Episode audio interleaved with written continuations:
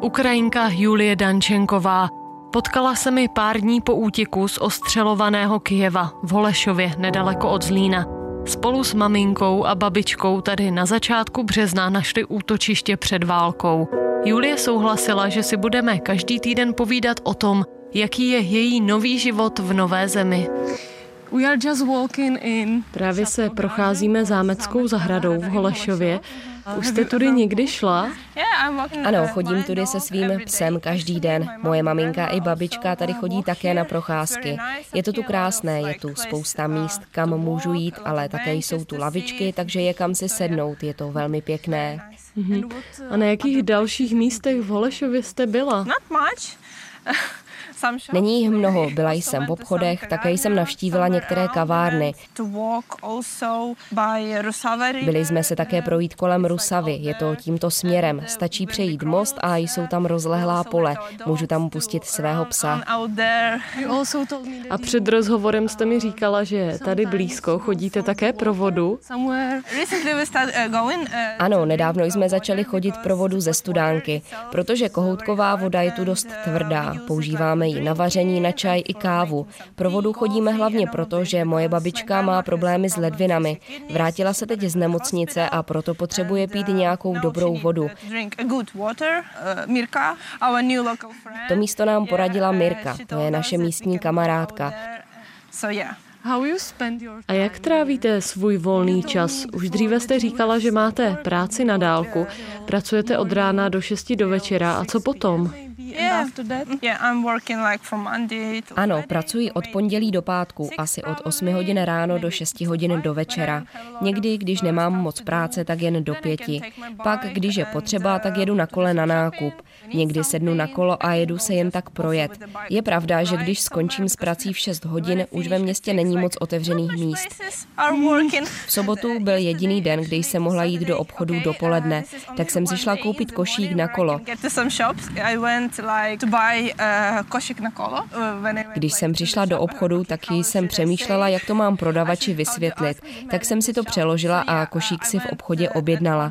Neměli totiž tak velký, jak jsem potřebovala. Také jsem nakoupila nějaké věci pro mého psa. Sobě jsem koupila konečně nějaký krém na obličej. Stihla jsem to přesně včas. V 11 hodin se obchody zavřely a tak jsem si říkala, co teď budu dělat.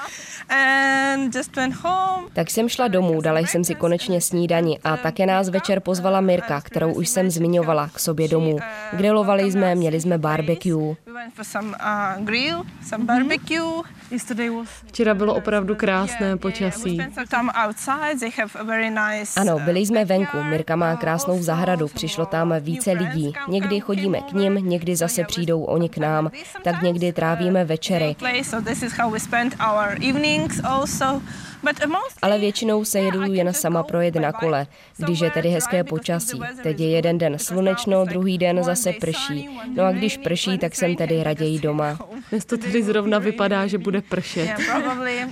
Minulý týden tady byly Velikonoce, ale ty vaše Velikonoce jsou dnes. Dnes je 24. dubna v den, co spolu natáčíme. Ano, dnes jsou Velikonoce, ale taky to jsou přesně dva měsíce od začátku války na Ukrajině. Ráno jsem poslouchala řeč našeho prezidenta. Plakala jsem. Mluvil o velikonocích. Trvalo to asi 10 minut a vidět to mohl každý. Video mělo anglické titulky a bylo online na sociálních sítích. Ano, prezident nám popřál šťastné velikonoce. Mluvil ale také o současné válečné situaci.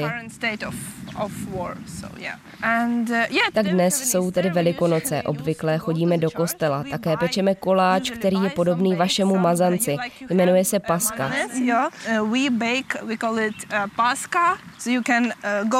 Pak teda jdeme do kostela. Na bohoslužbu? Na bohoslužbu?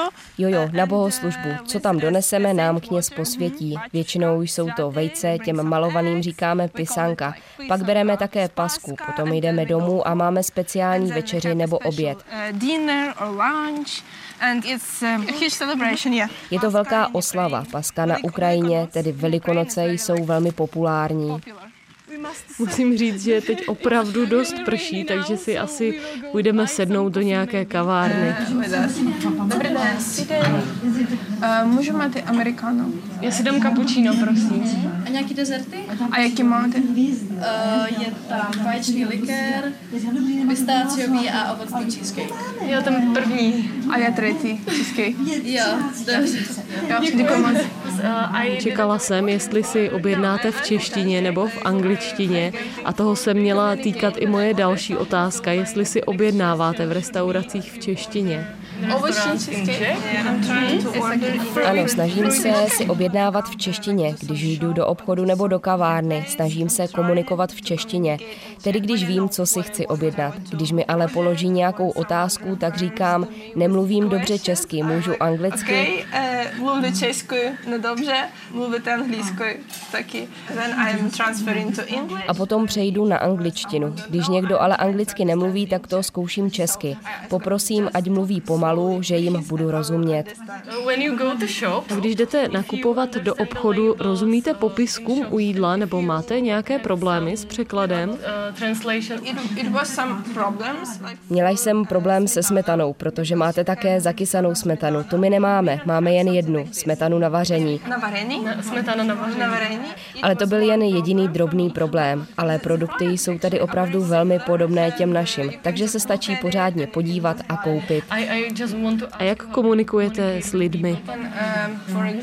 Když poslouchám češtinu, tak rozumím celé větě, když tedy někdo nemluví moc rychle. Dokážu pak také krátkou frází odpovědět. Dokážu se i na něco zeptat.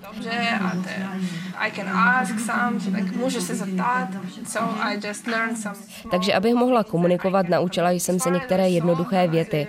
Myslela jsem si, že válka na Ukrajině do léta skončí, ale možná bude pokračovat i během léta. Tak jsem si říkala, že bych se do léta měla naučit opravdu dobře česky, abych mohla se všemi komunikovat. Myslím, že když jsme mezi lidmi, kteří všichni mluví česky, je jednodušší se tento jazyk naučit. Jenom potřebují více trénovat, potřebují sama začít, jít a bavit se s lidmi. Myslím, že to zvládnu. Takže se vás teď můžu na něco zeptat v češtině.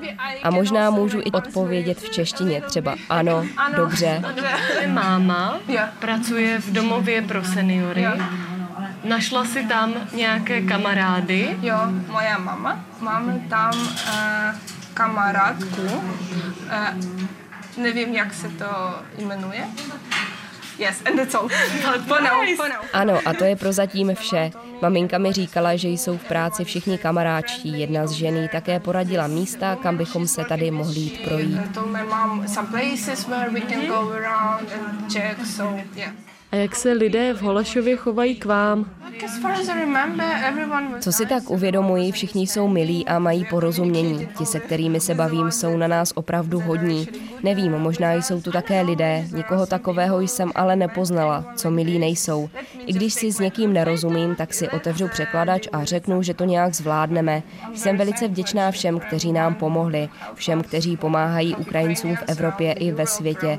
Je to pro nás teď opravdu důležité. Slova nemůžou vyjádřit, jak moc vděční jsme. Ukrajinka Julie Dančenková, Nový život v nové zemi. Osudy válečné uprchlice sleduje Petra Kopásková. Seriál Českého rozhlasu Zlín si poslechněte každou středu o půl šesté odpoledne. Všechny díly najdete na našem webu zlín.rozhlas.cz a na Facebooku.